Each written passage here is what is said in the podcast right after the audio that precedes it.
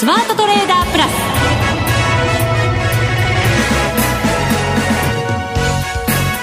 リスナーの皆さんこんにちは。内田まさです。ここからはザ・スマートトレーダープラスをお送りしていきます。2014年最初の放送となります。この方にご登場いただきましょう。国際テクニカルアナリスト福永博之さんです。こんにちは。よろしくお願いします。よろしくお願いいたします。ます。もう1月9日になっちゃいましたが福永さんにとっては、ラジオ日経出演は今年初めてですから。そうなんです。ということではい。明けましておめでとうございます。おめでとうございます。今年もどうぞよろしくお願いいたします、どうぞよろしくお願いいたします。どうぞ。よろしくお願いします。どんなお正月でしたか？お正月ですか？ええ。お正月大変だったんですよ。話すと長くなりますけど、ええ大変な 京都に行きましてええ。ね。であの有楽町火事ありましたよね。新幹線が止まってた。その時に私 京都からの新幹線乗ってまして。巻き込まれたわけですか。もう大変でしたね。はいずっとだって結構何時間も止まってましたよね。止まってました。で7時53分の新幹線乗りました。朝の。朝ですよ。ええそれってまさにもう止まるちょっと直前ぐらいな感じですよね。そうなんですよ。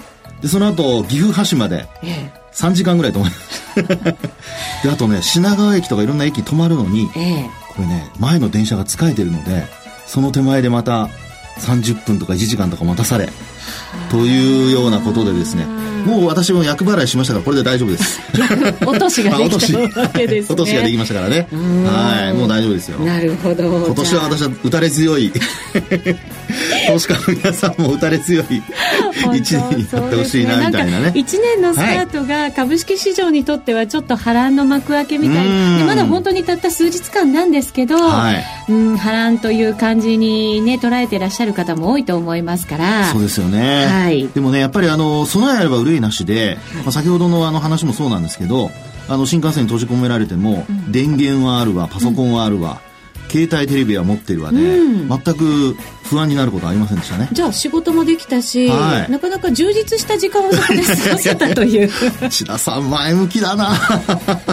いやこれはリスナーの皆さんにもぜひ今年なんかもしねあの今年のこのおまあ第8回以降ですか、ええ。ちょっとねあの今の内田さんの話にあったようにあまりこう良くないスタートなんですが、はい。ね備えあれば憂いなしでリスク管理もしながらうん。前向きにいきたいなと、これを今日ね皆さんに話しようかなと思ってきたんですよ。なるほど、はい。そうするとじゃあ今年の見通しもですねじっくり伺っていきたいと思いますので,、そうですね。攻め方を教えてください。はいかしこまりました。お願いいたします、はい。さあそれでは番組進めていきましょう。この番組を盛り上げていただくのはリスナーの皆様です。プラスになるトレーダーになるために必要なテクニック心構えなどを今日も身につけましょう。最後まで番組にお付き合いくださいこの番組はマネックス証券の提供でお送りします。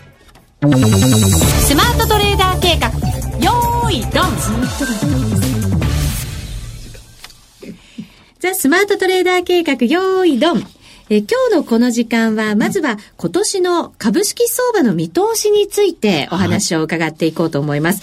ちなみに今日の大引けの日経平均株価、241円12銭安の15,880円33銭。トピックスマイナス9.48ポイント、1296.75ポイントとなりました。昨日は共に上がっていましたので、反落ということになっています。そうですね。はいで、まあ、今年はですね、あの、まあ、お休みを取る人にとっては非常に並びのいい、えー日数でしたよね。はいまあ、あの、連休9日間取った人も多分いらっしゃるかとは思うんですけれども、えーまあ、年末から30、えー30日ですかね。まあその日が、あの、の大納会で、はいで、その後火曜日からずっと月、えー日曜日までお休みと。で、その、まだあ4日目なんですけども、ちょっとですね、やっぱりしょ、あの、初日、第8回の日に下落するっていうのが、これ株式市場では、まあ、その、もう一つ、あの、付け加えないといけないんですけども、2年連続高値引きをして、ええ。で、その翌年？年間ですよ。年明け？うん年明け、あの、下落するっていうのは、過去、どうもあの、これ確かかどうかあります。2回しかないらしいんですよね。2回しかない。はい。うん。で、この一つがですね、バブル崩壊の時？ピンポンです。ですよね。そしてその次は、次は？もうそこまで来たら次わかりますよね。そんな考える時間ありませんよ。?IT バブル崩壊？ああ、そうじゃないんだな。外れちょっと。リーマンショック？そうです。リーマンショックの前。まあ、サブプライムショックって言った方が正確かもしれませんけどね。はい。まあ、その時のこの2回しかないらしいんですよ。へえ、そうなんだ。で、今回3回目なんですって。なんか嫌なこと言いますね。いやいや、あの、過去とはですね、これあの、ファンダメンタルズの背景が全く違うので、まあ要は昔は、あの、まあバブルの時ですね、えー、89年だとか、それからまあ、あ2006年、まあ、このあたりっていうのは6年から7年にかけてだとか、7年から8年にかけてっていうのは、まあこのあたりは、あの、まあ割高に買われた時ですよね。はい日経平均の PR なんかで言うと、例えば、あの、お89年、1989年などは、これはもう PR が50倍とか60倍。うん。まあ新興市場みたいでしたね。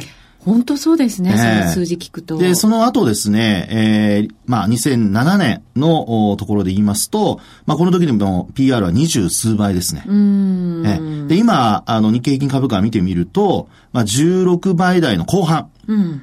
もう全然違いますよね。まあ、適正な数字そうでですすよね、今年は。ですから、その割高割安っていう、そのバリューの面から見ると、まあそういった現象が、まあ今回起こってはいるもののですね、えー、外部環境に大きな変化がなければ、まあ基本は、あの、まあこれまでとは、過去2回とは違うだろうということなんですよね。ただね、あの、冒頭にもお話ししましたように、やっぱり備えあれば売れなしなので、はいまあそういう意味では、やっぱり株式市場、あの、何かをお気にして、8階からこう下げてるっていうことが考えられますから、まあここちょっと要注意なんですよね。うん。で、あと、まあ、あの、えーもう一つう言えることは、はいこれあの、これまでは外部環境にやっぱり支えられた面というのは非常に大きいんですよね。はいで、ニューヨークダウなんかも、これまあ、史上最高値でしたよね。はいところが、その、お先ほどもお話したお休みの間、えー、2日3日というのはこれ、海外市場は、まあ、後ほどでもお話しますけど、為替も動いてました。はい。でそうした中で、えー株に関して言いますと、ニューヨークダウは下落してスタートしたと。そうでしたね。ねえ、ISM の製造業がちょっと良くなかったんですよね。ええまあ、そういった数値もあってですね、えー下落したっていうようなことがあるんですが、まあ、あのー昨晩のニューヨークにしても、これちょっと気になるのは、あの、ADP の雇用報告ですね。すごい良かったですよ。そうなんですよ。これね。かなり上回ってきましたよ。はい。予想はね、20万人増だったんですね。はいで、結果が23万8000人増。はいで、なんとこの伸びはですね、2012年の11月以来、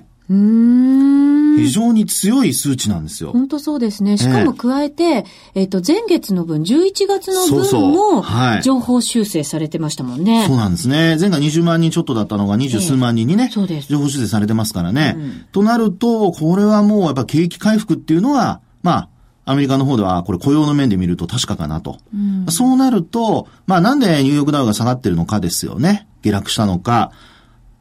テーパリング、はい始まりますよね。1月から始まりますよそれね。がもしかしたら予想よりも、はい早くに終了して、そうですねもしかしたら金利をいじるなんていうところもはい、年後半、まあ、うん来年の頭ぐらいには視野に入ってくるのかなっていうことですか？ね。そういうふうなことがやっぱりマーケット関係者ですと、あの、連想するわけですよね。はいで、。その連想が、まあやはり、いこう、えーまあよく今の言われますけども、最初に反応する人と、ちょっとみ、その様子を見ていて遅れて反応する人と、で最後まで動かない人と、これあの、マーケティングでよく言われる法則なんですけどね。はいまあ、よく言うとあの、流行に敏感な人。こういう人はもうすぐに、ね、あの、先取りをしていいものをやっぱり、あの、先に買っちゃう。で、それを見て、周りの人がだんだん、あの、同じものが増えていって、はいで、最終的にはみんなが、ね、えー同じものを手にすると。そうなった時が終わりですね。そうですね。ということで、今の状況っていうのは、まあ、あの、マーケットで言うと、まあ、買う人、それから売るとき、うまあ、買うときと売るときっていうふうに分けたときに、まあ、今はこれまで最高値だとすると、まあ、ちょっと先に売っておこうかっていう人がね、うんまあ、出ているのではないかっていうことですよね。ですね。アはい。メリカだけじゃなくって、このところこう中国が発表してくる景況感を示す経済指標なんかもかなり悪いものがあったりとか、うんプラス国内もはい消費税の増税を控えてますから、はいみんながやっぱりいろんなことに警戒している時期ではありますよね。そうなんですね。ですから、まあ、お正月に発表された、これ中国の経済指標ってお正月にも発表されたんですけどね。本当嫌になっちゃいますはい、ね。製造業の PMI ですかね。ええまあ、これも、まあ、あの、ちょっと予想を下回っちゃったということですので、まあ、そういう意味ではちょっと年始に出てきた経済指標があんまり良くなくて、それで今の内田さんの話にあったように、投資家の警戒感が、あの、多少こう強まっていると。で、東京マーケットに関して言えば、まあ、今お話ししましたような、あの、状況からですね、はい、まあ、本来であれば、為替がもうちょっと円安に触れてもいいかなと思うとこなんですけど、うん、まあ、105円をですね、えー、上値にこれ、結果的にこう、行ってこいのような形になってしまったと。はい。はい。で、これ後で、あの、なんでその105円で止まったかっていうのはテクニカル的にちょっとお話しようと思うんですけども、はい。えー、まあ、そうしたところからですね、やっぱ東京マーケット、今日も、あの、実際には、104円の後半でね、はい、推移してまして、別に円高になったわけではないんですけども。そうなんですよね。結構小幅ですよね、バチの動き見てると、はい、そうなんですね。ですから、そう考えますとですね、もう一つ日本の国内要因として考えられるのは、やっぱり週末のオプション S q と。はい。で、それを、まあ、睨んでですね、えー、昨日は、あの、逆に、こう、よく S q 前のアノマリーで言われる水曜日の価格変動ですね。うん、まあ、それが上の方に行って、えー、上昇してですね。で、今日は逆に下に降らされたという。まあ、あの、投資家としてはもう今日がね、あの、オプションですと最終売買日なので、はい、えー、まあ、あんまり大きく動いてもらうとっていうことになってしまうところをですね、まずちょっと狙われて、えー、しまったような、まあ、そんな感もありますよね。はい。どうでしょうね。日本の場合はその、オプション S q を超えたら、少しこう流れが変わってくれるのか、はい、それとも今、こう出していただいたいろんな要因がまだまだ、ここ数ヶ月間というか、はい、まあ、一年通してとかずっと考えていかなきゃいけない大きな問題がありますから、そうですね、なかなか動けないのか、どうなんだろうと思って。これはですね、あの、一つはやっぱ目先の、その、まあ、あ問題というかイベントをクリアしていくことが重要なので、まず最初考えなきゃいけないのは、やっぱりオプション S q 終わった後、株価が反発できるかどうかですよね。で、そういったところをですね、きちんと、おまああ、皆さん見届けていただいて、万が一こう下落していくようですと、うん。これ25日移動平均線で今なんとか止まってるんですけどね、うん、先物が25日線をこう割り込んでしまうとちょっと要注意なんですよ。はい。ええ。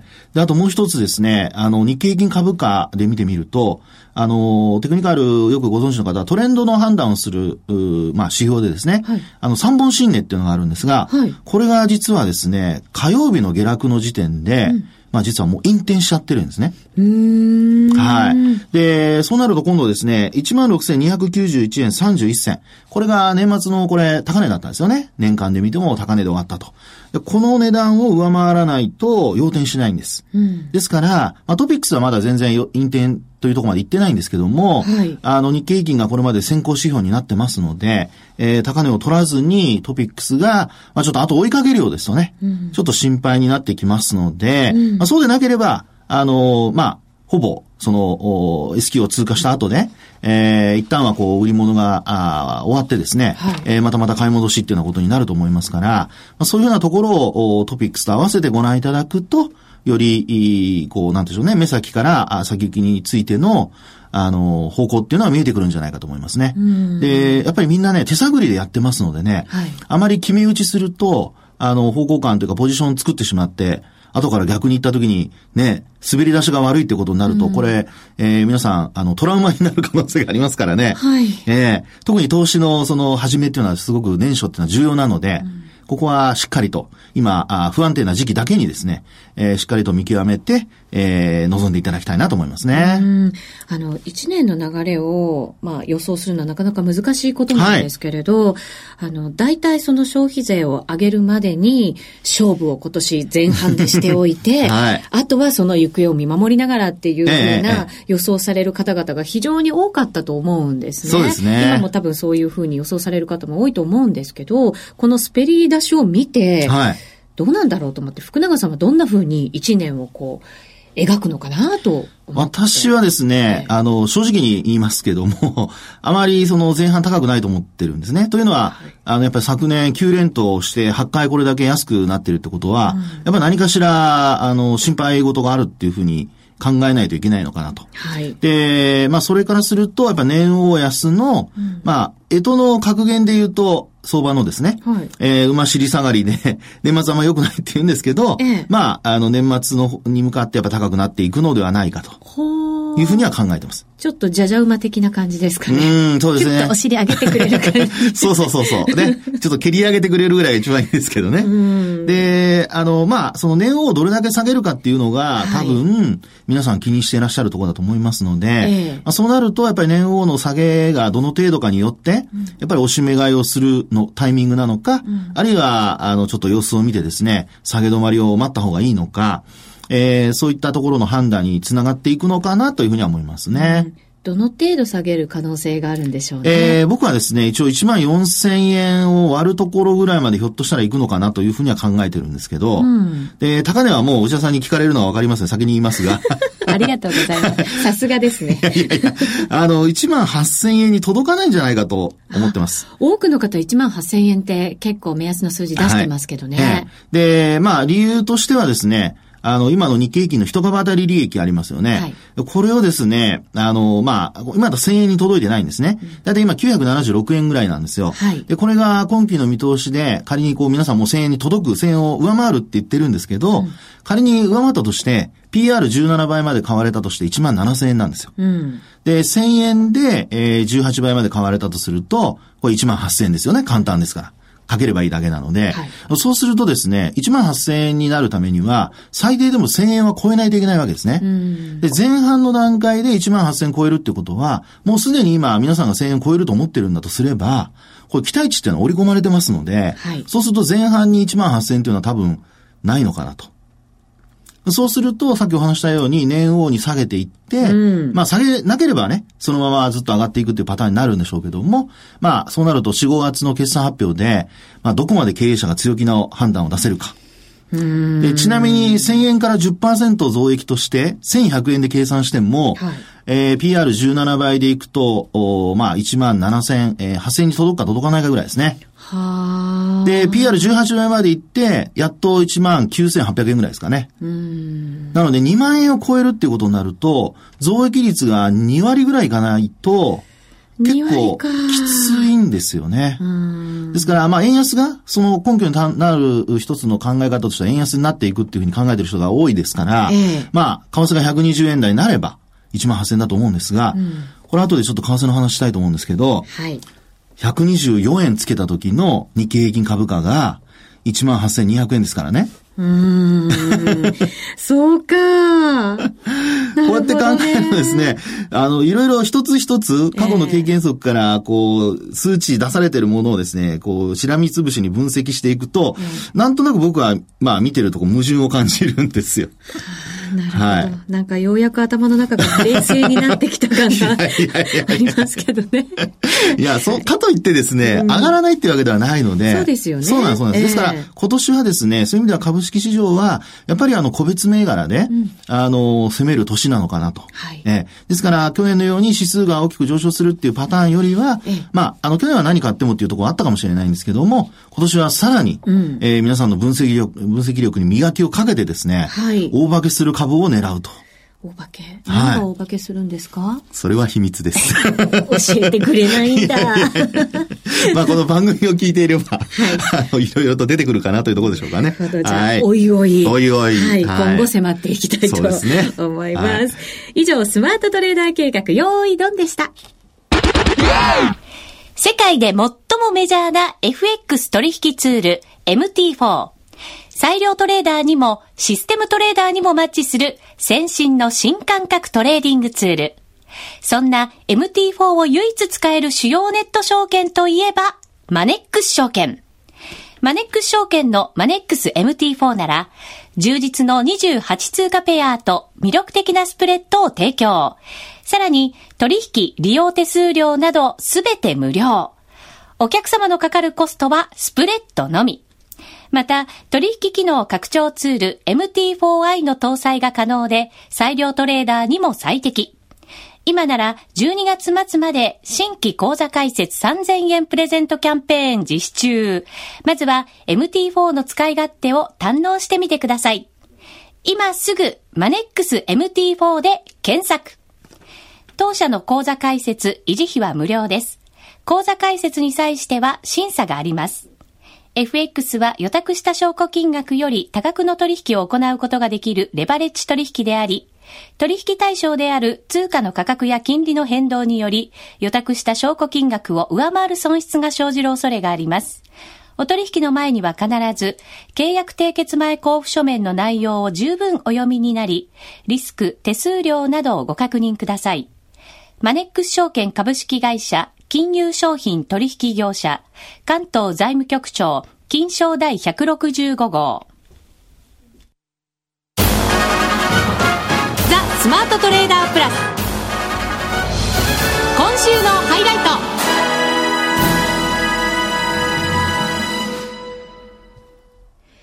ザ・スマートトレーダープラス今週のハイライトです。ここでは、為替市場の見通しについてお話を伺いましょう。えー、現在ドル円は104円の後半、105円になかなか乗せられないようなところで、はい、こう揉み合ってる状況ですよね。そうですね。さっきなぜ105円でストップしてしまったのか、はい、テクニカル的に話したいことがあると、おっしゃってましたけど。内田さんは年始からちょっとなんかキャラを変えようとしてませんか？そんなことないです。力が入ってますね、もう。今年力強くね、いかないといけませんから。その通りです。はい。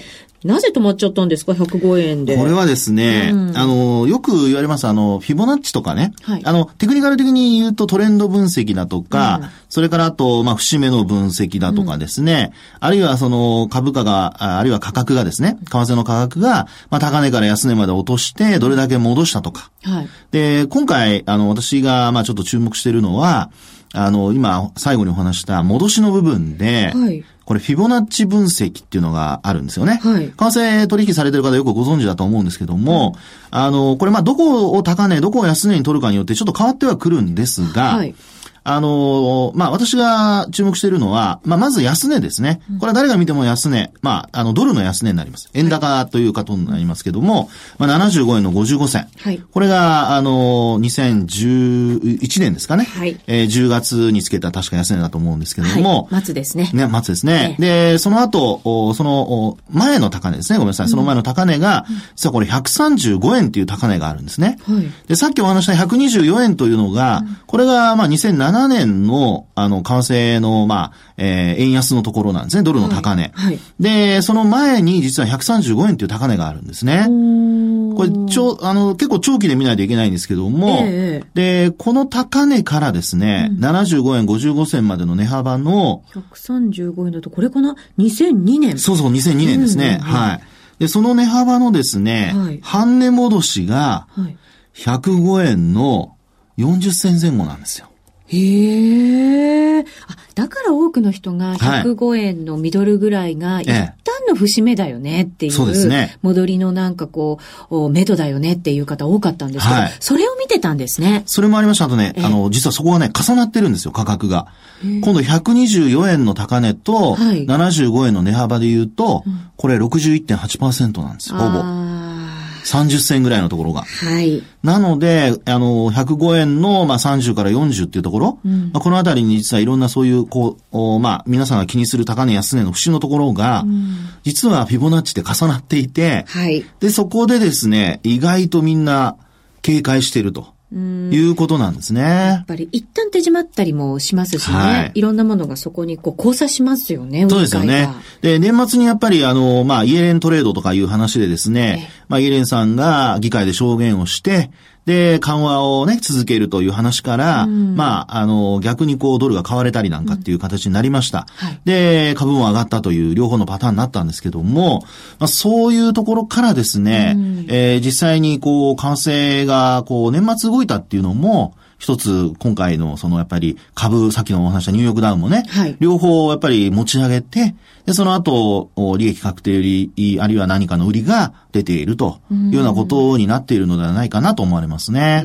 はい。これでもだから、今言ったように、一旦であればいいわけですよね。そうです。まあでも、多くの人がまあ一旦というふうに見ていて、ええ、そのな、変わった流れはもうそんなに元に戻らないよっていうような見方だと思うんですけど、そうなんですよね。アメリカの動きもありますしね。ええ、で、まあアメリカで言うと、やっぱりちょっと気にしないといけないのは、為替に関して言えば、うんはい、1月から2月にかけては、これあの、まあ、さっきお話した、えー、イエレンさんが就任しますよね、うん、FRB 議長に、はい、で、ちょうど交代するのが、まあ、あの、1月末から2月の初め。はいということでそこで交代しますよね。はいですので、イエレンさんになってからどうなるかというのを、まあ、為替市場が、まあ、試しに行くなんていうことがあり得るかもしれませんよね。うーん。はい。本当にずっとこう、そのはい低金利というか、え保っていくのか、そうです。というのを、ええ。本当？本気なの？どうなの？って試しに行く。そうですね。それからあと、マーケットの対話ですよね、問題はね。そこをどうするかっていうのもありますよね。で、これまではバーナンキさんはうまく対話してきたわけですから、